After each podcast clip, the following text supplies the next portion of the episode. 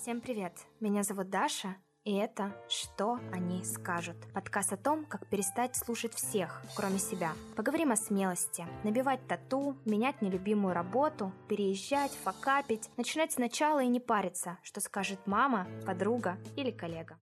В пятом эпизоде второго сезона Лена Мицкевич, практикующий психолог, тренер эмоционального интеллекта, автор подкаста «Ты – это важно» и одноименного портала с теплыми и адекватными психологами. С вами я, автор и голос подкаста «Что они скажут», лидер IT-HR, карьерный ментор и автор курса о карьерных перепридумываниях «Куда дальше». С Леной мы говорили о поиске профессиональной идентичности и пути от инженера до психолога, о навыке выдерживать неопределенность и сдаваться – кризисах, устойчивости и выходе на арену с иммунитетом к чужому мнению, принятии мира в его многообразии, эмоциональном интеллекте, мифах о психотерапии, бережном планировании без девиза «быстрее, выше, сильнее» и силе уязвимости.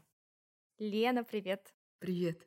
Традиционной уже темой для «Что они скажут» стала тема карьерных переходов, разных профессиональных идентичностей. Лена, расскажи, а как ты пришла к тому, чем ты сейчас занимаешься? На самом деле мой выбор случился не с первого раза, а даже, точнее, с третьего попадания. И на моих глазах разворачивается даже сейчас несколько карьерных переходов, и я понимаю, что эта история более распространенна, чем нам пытаются это массово предъявить. Требую, определись раз и навсегда, сделал выбор, держись за него. Это, мне кажется, уже какие-то архаичные убеждения. И если посмотреть так тезисно по тому, как я пришла вообще к психологии, к развитию именно эмоционального интеллекта. Мой первый выбор был совершенно отдален от мира психологии и осознанности. 16-17 лет, когда я заканчивала школу, я не знала ответа на вопрос, кем я хочу быть, когда вырасту. Я знала, что у меня есть равнозначная предрасположенность и к гуманитарным наукам. Я очень любила литературу, я очень любила историю, географию. И равнозначно хорошо я была в математике, в физики.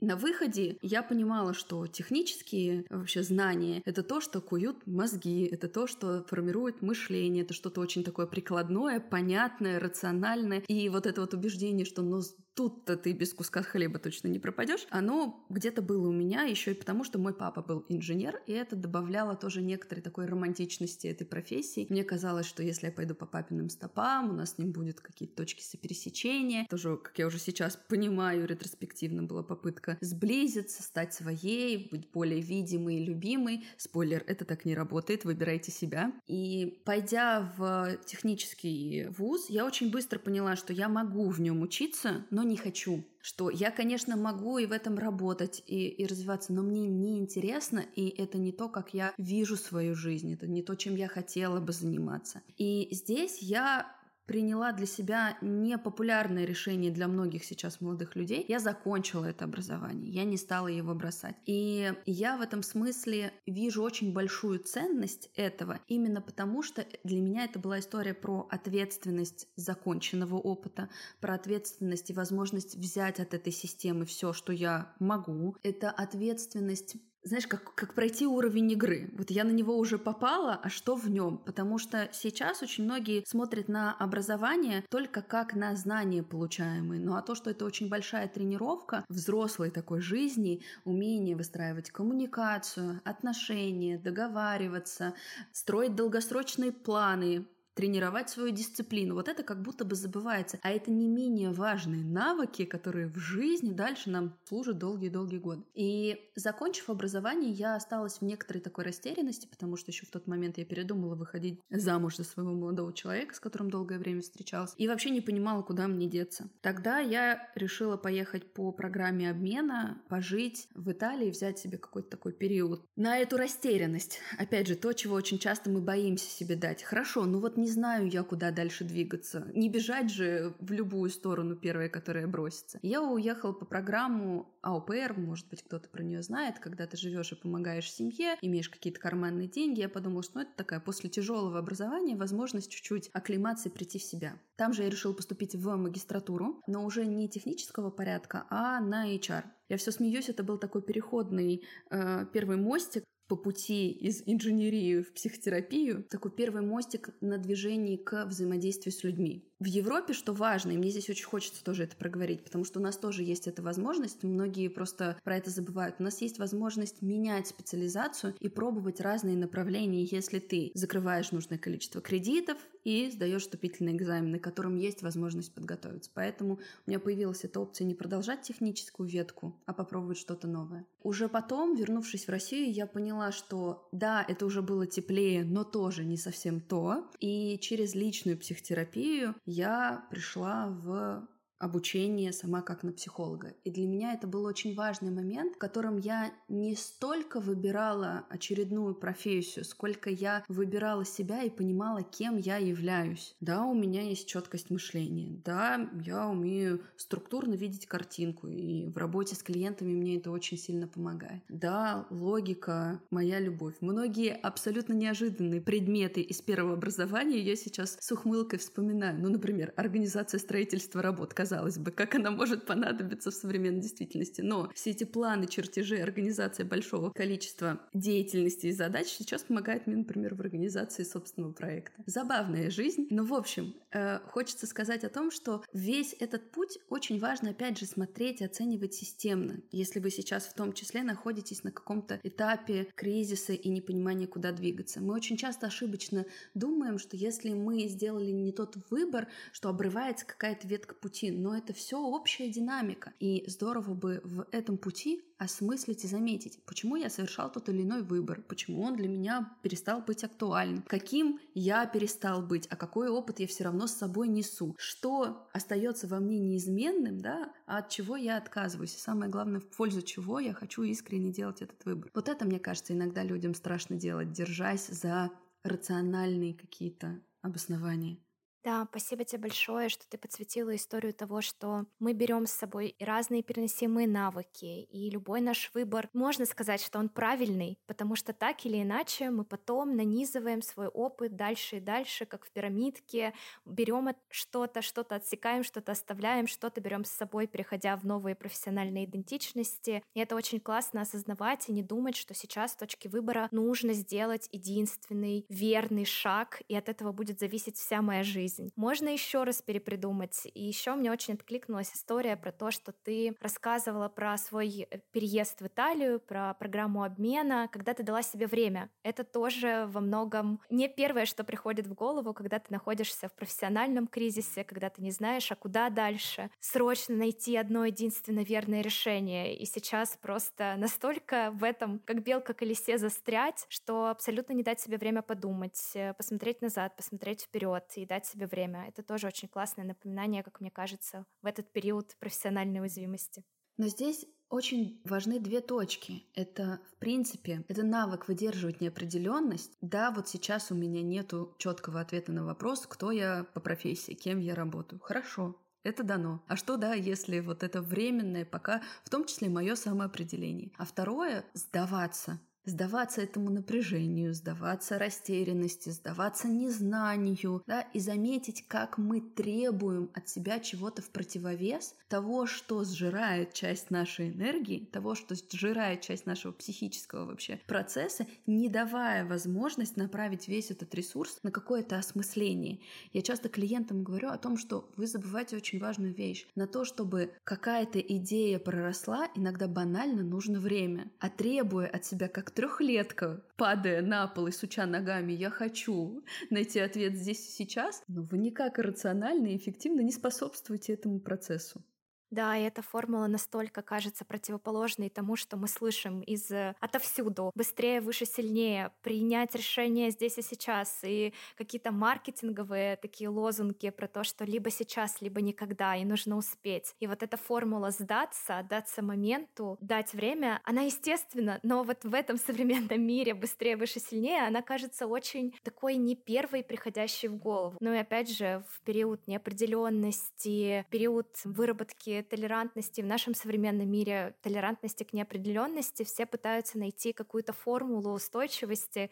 Я вот ее за последнее время для себя сформировала так, что что бы ни случилось, я справлюсь. Я понимаю, что я не могу предсказать, и не обладаю экстрасенсорными способностями для предсказания будущего, для даже всеми силами стараясь сформировать безопасное пространство, предсказать, что будет в мире. Для меня важно понимать, что я в этом справлюсь, что я там, находясь с близкими людьми, со всеми обстоятельствами, которые будут меня ждать в будущем, справлюсь. И ты задела эту тему формирования толерантности к неопределенности, учиться выдерживать эту неопределенность. Есть ли еще что-то, что на этом пути формирования толерантности к неопределенности может помочь? С чего можно начать вообще?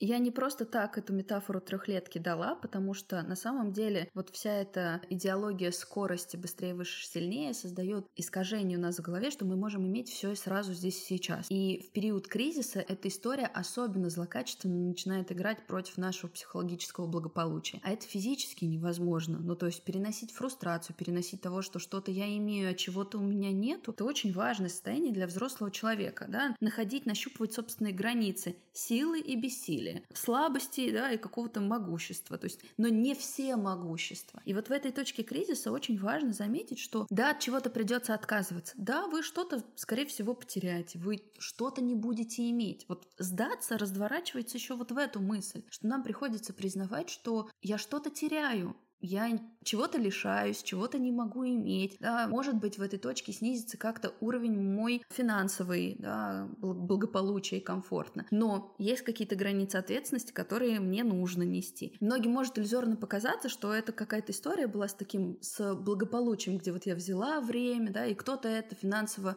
обеспечивал. Да нет, я понимала, что я не хочу больше зависеть после университета от родителей. Но идти на работу, чтобы просто работать, мне не хотелось, да, я я нашла эту программу по обмену, при которой у меня были и карманные деньги, и спокойствие, да, и возможность как-то побыть собой чуть большее время, чем я могла бы иметь, работая 40 часов в неделю. Это была точка ответственности. Но я, например, точно зарабатывала меньше в этот год, чем там мои однокурсники, которые пошли по профессии работать. Вот она точка фрустрации. Я отказываюсь от сравнения, я отказываюсь от гонки, я отказываюсь от того, чтобы с кем-то мериться цифрами. Я перестаю себя таким образом определять а даю себе возможность посмотреть, где границы минимума, который мне нужен, потому что у каждого есть ответственность. Кто-то, не знаю, мне 24 было, когда я финальное образование пошла получать уже психологическое. У меня сейчас супруг в 37 лет меняет идентичность карьерную. У меня мама в 45 это делала, тоже у меня на глазах. Разные есть жизненные обстоятельства и водные. Но мама мне это делала, имея двух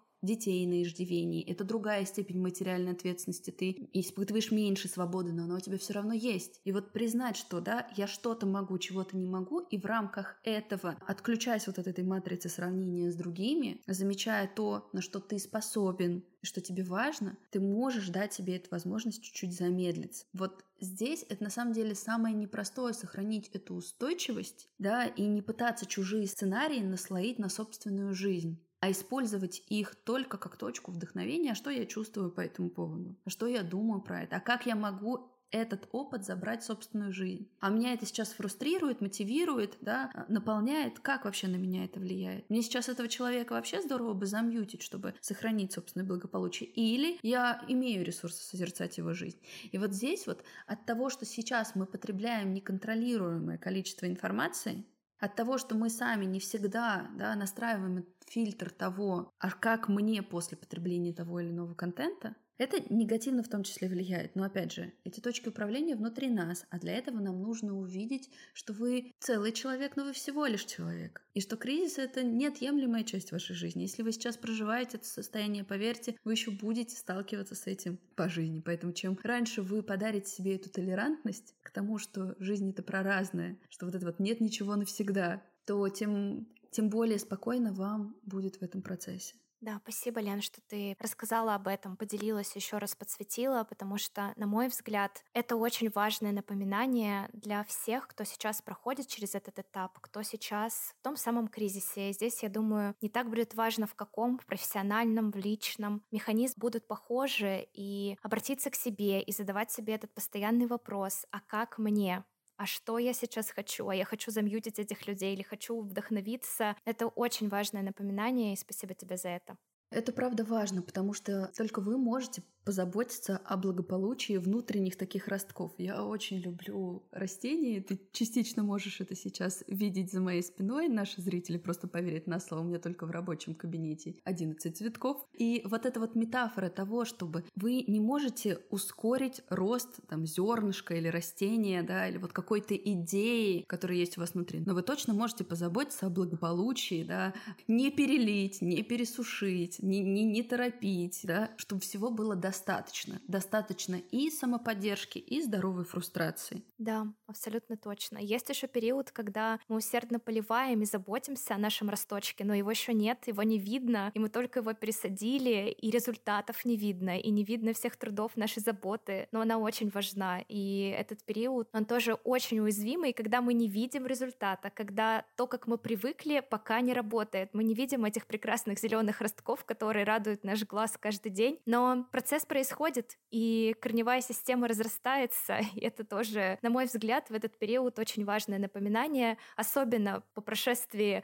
волн подведения итогов года, очень разных, красочных. Об этом тоже важно помнить, если ваш год был кризисным, если он был очень уязвимым. Возможно, корневая система еще прорастает, и не видно тех самых прекрасных зеленых листьев, которые я сейчас вижу у тебя на фоне. Но я могу сказать, знаешь, я одной клиентке даже давала такое задание. Это, в принципе, всем торопышкам, которые имеют какие-то симпатии по отношению к цветам, я могла бы предложить эту практику. Правда. Либо взять какой-то, вот сейчас в цветочных магазинах очень часто продаются вообще маленькие-маленькие цветочки, которые вот-вот-вот только начинают растаться. Небольшое дерево сразу готовое, да, а вот взрастить эту историю. Или вообще зернышко. И разрешить себе посмотреть, понаблюдать вот в этом опыте, как вообще ведет себя мое терпение, потому что оно имеет важное значение. Где я начинаю суетиться? Какого себя мне сложно выдерживать в этом процессе? Как вообще, да, этот процесс вызревания и заботы. И свои идеи, свои какие-то переходы мы точно так же холим и лелеем. И вот здесь вот очень важная мысль, которую мне хочется озвучивать. Так же, как у этого цветка есть метафорично разные стадии. Стадия, когда ты просто зернышко, стадия, когда начинает формироваться как корневая система, стадия, когда потихонечку начинают формироваться первые ростки, листки, и дальше, да, это уже начинает формироваться в какое-то визуально понятное дерево. Вот также у нас по жизни мы проживаем очень разные состояния. Мы, казалось бы, живем одну жизнь, но у нас только в ней эго-состояние состояний, столько каких-то производных. Вот сейчас вы проживаете, возможно, какую-то новую роль. Роль да, человека, который хочет уйти с работы, или ушел уже с работы, или перестает любить свою работу. Вот он, ваш статус уже поменялся. Попробуйте разрешить прожить себе именно этот этап. Не смотреть на него как что-то временное, лишнее, создающее напряжение, а увидеть, что этого напряжения есть причины. Оно формировалось где-то погодя, от сегодняшнего момента, и, и к чему-то точно вас приведет.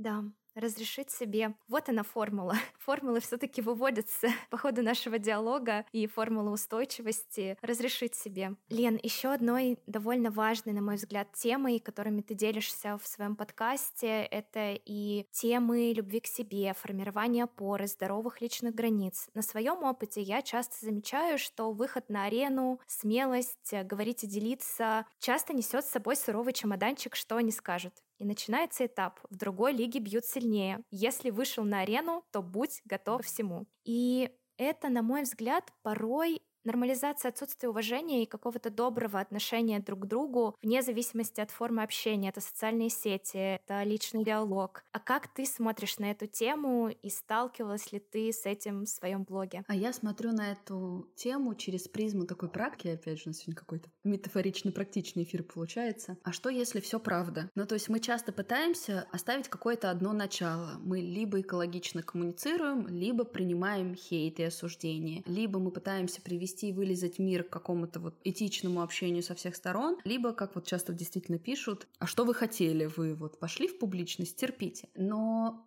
и правда в том, что действительно, когда ты выходишь на аудиторию, тем более, когда твои там, не знаю, ролики залетают, ты попадают на широкую аудиторию, где есть разные мнения, и эти мнения пишут абсолютно разные люди, и это тоже существует в мире, но и вы имеете право что-то чувствовать по этому поводу. Как будто бы либо мы ждем от других, чтобы они были лапушками-зайками и принимали нас, да, либо мы ждем от себя, что у нас не будет какой-то эмоциональной реакции. Но место есть всему на самом деле. И тому, что чем шире точка касания того или иного контента или выступления, тем больше разного отклика.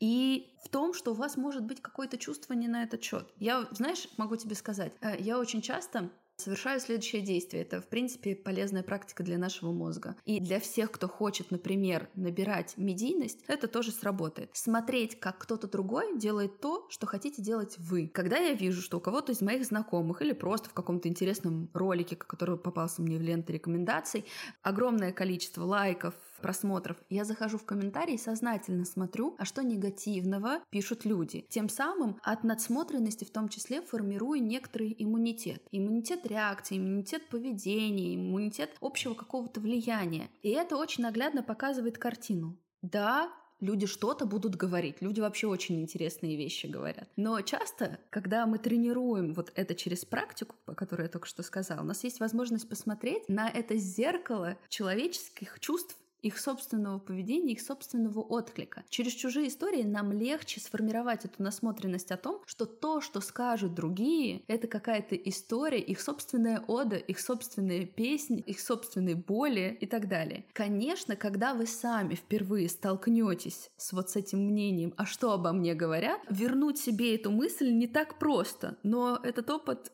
не проходит бесследно, поверьте мне. И вот тогда появляется возможность увидеть, да, что-то будут говорить другие люди, а я какие-то чувства могу испытывать по этому поводу. Иногда мне может быть грустно, иногда я могу злиться, иногда мне может быть досадно. И тогда встает главный вопрос, а где моя ключевая поддерживающая фигура внутри? Ну хорошо, да. Бывает досадно, неприятно, не увидели, не поняли, написали какую-то гадость. Но у нас есть возможность об реакции наши собственные эмоциональные на мнение других людей, опять же заметить себя. В каком я состоянии, где у меня еще какая-то тема болит или нет, а что у меня с общим количеством ресурсов. Потому что, ну, мелкие вирусы цепляют нас только при сниженном иммунитете. Психологического иммунитета это точно так же касается. Поэтому здесь очень хочется, друзья, закаляйте свой иммунитет, Принимайте тот факт, что в мире правда бывает разное, если вы хотите расти, развиваться, не бояться публичности, сейчас же это не только социальных сетей касается, это иногда и касается отношений внутри семьи, а что обо мне скажут близкие, а что обо мне скажут бывшие одноклассники, родители, тети, дяди и так далее. Ну что-то они будут говорить. И есть возможность увидеть в их мнении, в их словах, их собственные ценности, установки, убеждения, опыт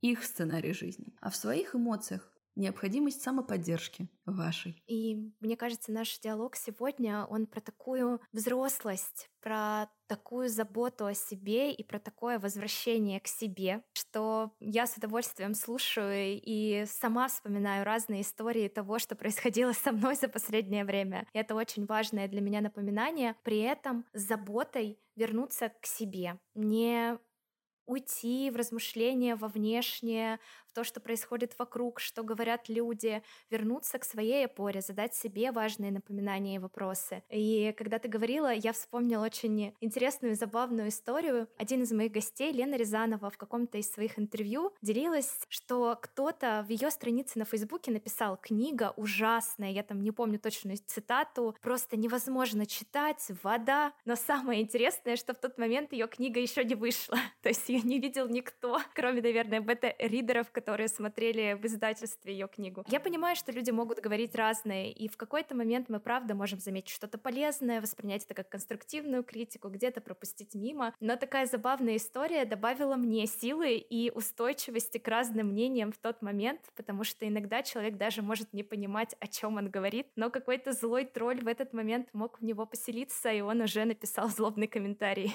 А еще очень важно помнить, что не стоит ждать от мира родительской любви, которую вот в идеальной форме не всегда наши физические родители способны нам дать. Всегда понимающий, всегда поддерживающий, да. Мир небольшой родитель, который да любит, да гладит, да признает, утешит. Нет, мир — это мир, в нем есть очень разные люди, и очень важно осознавать, за какой потребностью мы в этот мир выходим. Если с, есть потребность долюбить, ну, здорово бы к психологу, чтобы сформировать, научиться давать это самостоятельно, сформировать это внутри себя. А если все таки в мир, то зачем? Зачем я публикую этот ролик? Зачем я говорю те или иные вещи. Если я хочу, чтобы меня одобрили, не факт, что это сделают. Да, если я хочу высказать свое какое-то профессиональное мнение, но на него может быть, правда, разный отклик. Это не значит, что вы с этим должны мириться. Или это не значит, что вы не имеете права по этому поводу что-то чувствовать. Но это то, как существует этот мир. Это дано, неплохо или нехорошо. А вот как мы уже в нем будем адаптироваться и учиться по этим правилам игры, зависит от нас, от наших навыков и вот от того самого психологического иммунитета. И вот здесь мне очень хочется напомнить на своем примере, что даже самый добрый ролик, который вы делаете, а я в принципе очень за миролюбивый контент, в котором созидание, любовь, такие самые добрые ценности, даже он, выходя на глобальные рекомендации и на массовую какую-то аудиторию, набирает токсичные комментарии. У меня есть ролик, самый большой на сегодняшний момент залетевший у меня, в честь шести лет совместной жизни с моим мужем. Я там выложила просто милый момент о том, что я очень рада, что выбрала человека, которому вот цена именно я. Не мои навыки готовки, не факт, есть у нас дети или нет, а просто вот наши с ним отношения и разговоры. Но пришли мужчины, которые рассказали мне, что он меня непременно бросит, потому что я ему не рожаю. Пришли женщины, но пришли разные люди. Но при этом очень важно видеть, что вот в этом многообразии есть все. Самое милое для меня, например, было в этом ролике, когда одна из мам тегнула свою дочь и сказала, «Доченька, я желаю тебе такого же». Вот мы очень часто фокусируемся только на негативе, на трэш-историях. Это, опять же, очень хорошо объясняется работой нашего мозга, эволюционными процессами, которые нам достались. Но, зная их, мы можем себя поддержать и тогда оставаться в контакте с широтой происходящего момента. В широте этого момента есть и мужики, которые пишут, что тебя бросят, и нежные мамы, которые желают доброты и любви своей своим дочерям. И это во многом не про черное и белое, а про очень разные оттенки всего происходящего. Но действительно очень милая история того, как можно заметить в этом происходящем э, не только людей, которые сейчас посыпают хейт э, диванных критиков, но и очень добрые напоминания. И в любом случае будет очень разное. Лен, я весь э, второй сезон исследую уязвимость и исследую силу уязвимости. И очень часто тему чувств и чувствования себя, проживания эмоций связывают с уязвимостью. Лучше не чувствовать, иначе появится ощущение слишком близко к сердцу, а там же следом и хрупкость. Но как амбассадор эмоционального интеллекта расскажи, про что на самом деле чувство и чувствование. Но если мы посмотрим на вообще функциональную задачу чувств наших, это сигнальная история. Я очень сомневаюсь, что какой-то из людей, который формирует вот подобные убеждения, захотел бы ехать на автомобиле, у которого не работает ни один датчик, ни один поворотник. Здесь точно так же. Эмоции — это не конструкт, который мешает на нашей устойчивости. Это как раз-таки просто сигнал того, что с нами что-то происходит. У каждой эмоции есть своя функция. Радость да, позволяет нам увидеть, что что-то в прибытке, грусть о том, что что-то пустует, отвращение в прямом и переносном смысле, что не стоит класть в себя что-то не нужное, что вызывает, да, как-то тошнотворное состояние и так далее. И вот здесь очень важно увидеть, что теряем мы устойчивость в процессе чувствования не от того, что с нами эмоции какие-то случаются, а от того, что мы не знаем, как ими управлять мы не знаем, как с ними совладать. И здесь для того, чтобы увидеть, что это на самом деле очень большая сила, мне хочется проговорить про четыре таких важных каркаса эмоционального интеллекта, на которые, если кладутся эмоции, мы не какую-то хрупкость ощущаем, а напротив большую силу. Да, это на понимание, а что я чувствую? Потому что вот на первой этой точке очень часто формируется уже такой невротический хаос, напряжение, смута, желание как-то убежать, да, вот это сердцепиение, непонятно, что со мной, куда бы мне деться от того, что я что-то ощущаю. И первое, что мы можем подарить себе, это возможность научиться идентифицировать вообще эмоции и называть их словами, потому что действительно, как практикующие специалисты, для меня очень важно иметь личную терапию, иметь работу с клиентами, а не просто заниматься просветительской деятельностью. Я могу сказать, что у нас иногда люди даже грустить не умеют. Вот тебе может показаться это чем-то удивительным, а многие люди настолько атрофируют у себя навык той или иной эмоции, что а грусть — это вообще как? И мы энное количество времени с человеком тратим на то, чтобы восстановить, сшить этот контакт, сшить этот навык, понимать, вот при этих обстоятельствах вот, вот это грусть. Познакомься. Вот эта первая история, что я чувствую, она позволяет нам увидеть, о чем идет сигнал. Если я уж эту метафору с автомобилем привела, да, это что? Это у нас обвеска, это у нас радиатор, это у нас двигатель. Куда вообще сигнал идет?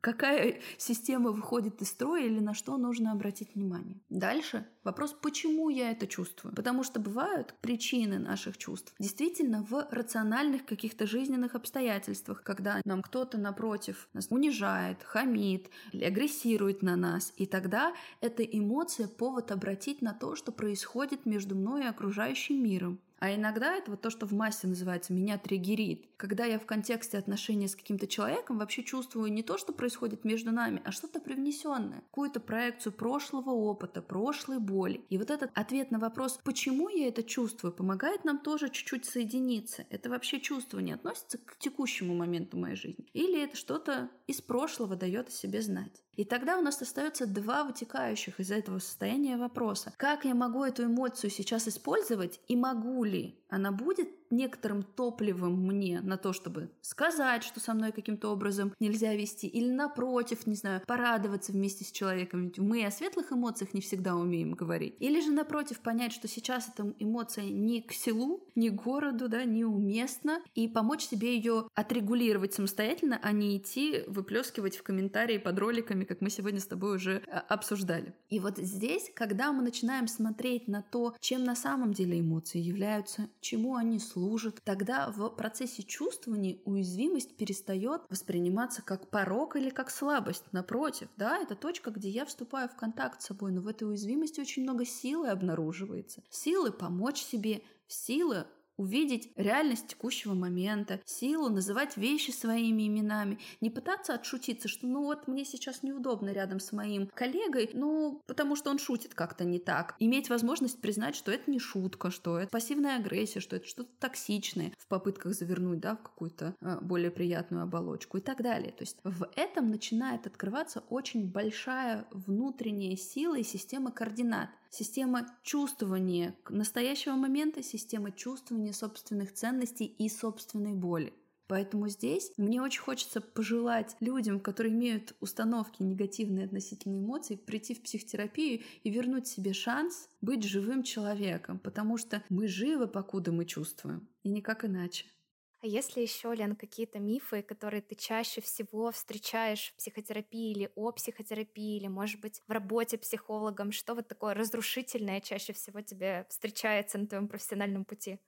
Вопрос, который заставляет меня задуматься, потому что я сейчас с точки зрения взаимодействия с людьми все-таки первично касаюсь тех людей, которые уже ярких установок негативных относительно психотерапии не имеют. И не приходится доказывать, что, что это такое, почему это важно. Но, наверное, самое распространенное, что до меня еще доносится, это некоторый страх, что это будет зависимостью, что это некоторый страх, опять же, довериться, что этот некоторый страх, что из тебя будут выкачивать деньги. И здесь я могу, с одной стороны, понять людей, потому что действительно у нас нету культуры заботы о себе и траты нефункциональной. Поэтому увидеть функциональность психотерапии не всегда получается вот с первого взора. И вообще необходимость этого процесса, как он качественно меняет собственную жизнь.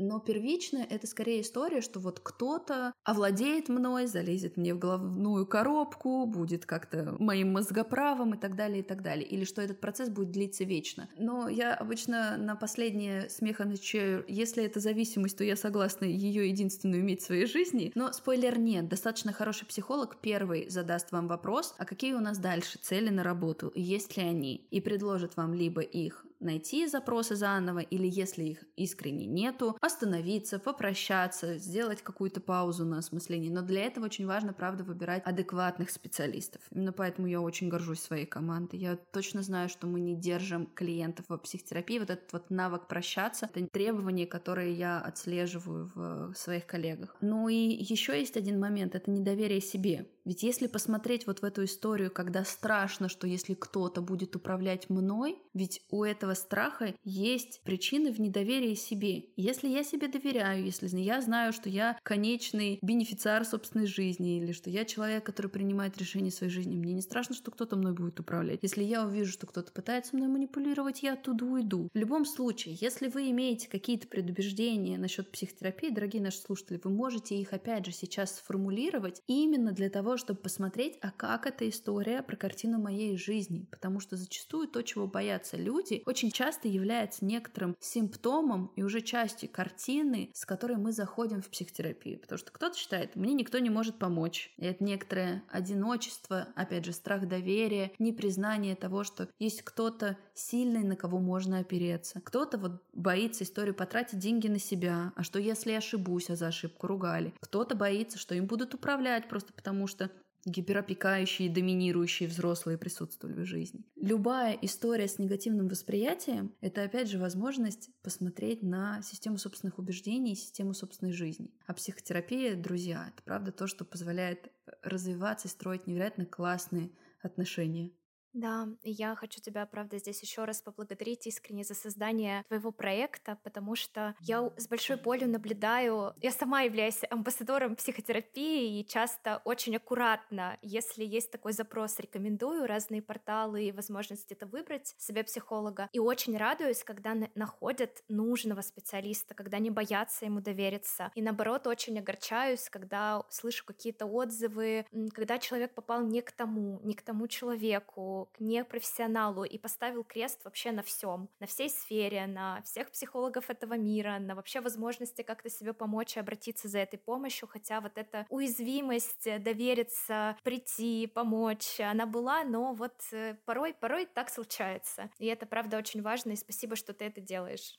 Спасибо тебе большое. Я понимаю, но здесь на самом деле меньшая беда, если наткнется не на того человека, когда это вопрос личных каких-то симпатий. Насчет непрофессионалов я с тобой согласна. Но опять же, даже на это я смотрю философски, наверное. Ну хорошо, ты один раз наткнулся на стоматолога, который искалечил тебе зуб. Но ты можешь дальше ходить с поехавшей челюстью, с болью внутри себя. И некоторые продолжают ходить и говорить, все, вот сам себе вырву, а к стоматологу не ногой. Ну да, у некоторых людей высокая толерантность к боли и к дискомфорту, к деструктиву в собственной жизни. Со стороны с этим сделать ничего нельзя. Ты не спасешь, не причинишь добро. И человеку нужно соприкоснуться с достаточным уровнем фрустрации и боли и непереносимости в собственной жизни, чтобы и еще и еще решиться на повторные попытки доверия. Ну потому что есть ли плохие стоматологи в этом мире?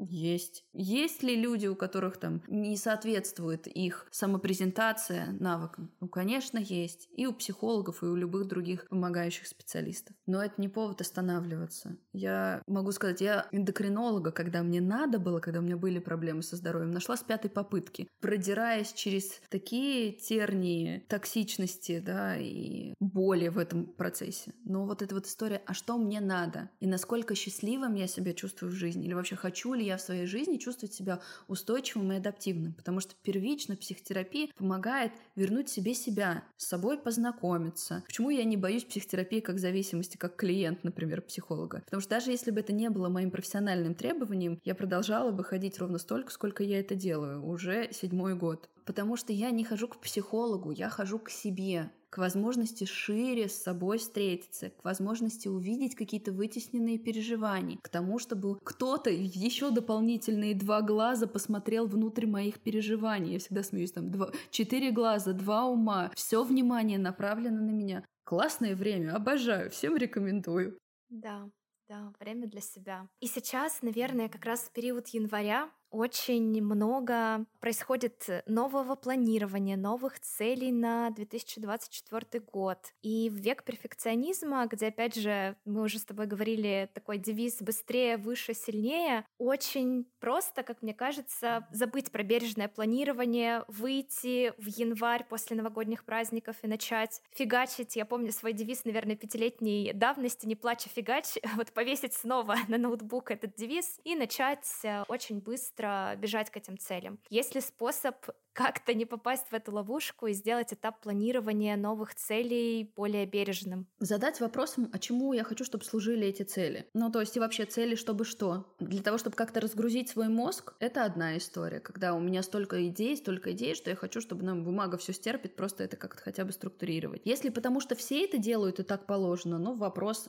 а у вас сейчас есть на это ресурсы, желания, это вам сейчас будет во благо или нет. Но я только сегодня в сторис говорила, что несмотря на то, что есть сейчас, сейчас огромное количество задач, дел, выступлений, да, я сама планирую сейчас шестой сезон подкаста, правда, огромное количество задач. У меня на следующей неделе только 10 собеседований, да, я ищу психологов активно к себе в команду, и чтобы найти тех за кого я смогу взять ответственность и презентовать, мне приходится познакомиться с огромным количеством людей. Так вот, очень легко впасть вот в это перенапряжение, но график же формируете вы, даже если вы работаете в найме, даже если у вас есть какие-то границы с 8 до 5, с 9 до 6, все равно наполнение, планирование, управление присутствует в вашей жизни. Есть возможность что-то убавить, остановить, замедлить, сдаться тому, что сейчас все задачи в первую неделю вы точно не реализуете. И мы опять, знаешь, как у нас зацикливание к началу выпуска происходит. Сдаться и признать, что все здесь и сейчас, в эту неделю вы точно не успеете, и не стоит эта задача. А что является объективно важным при поступательном планировании предстоящего рабочего года?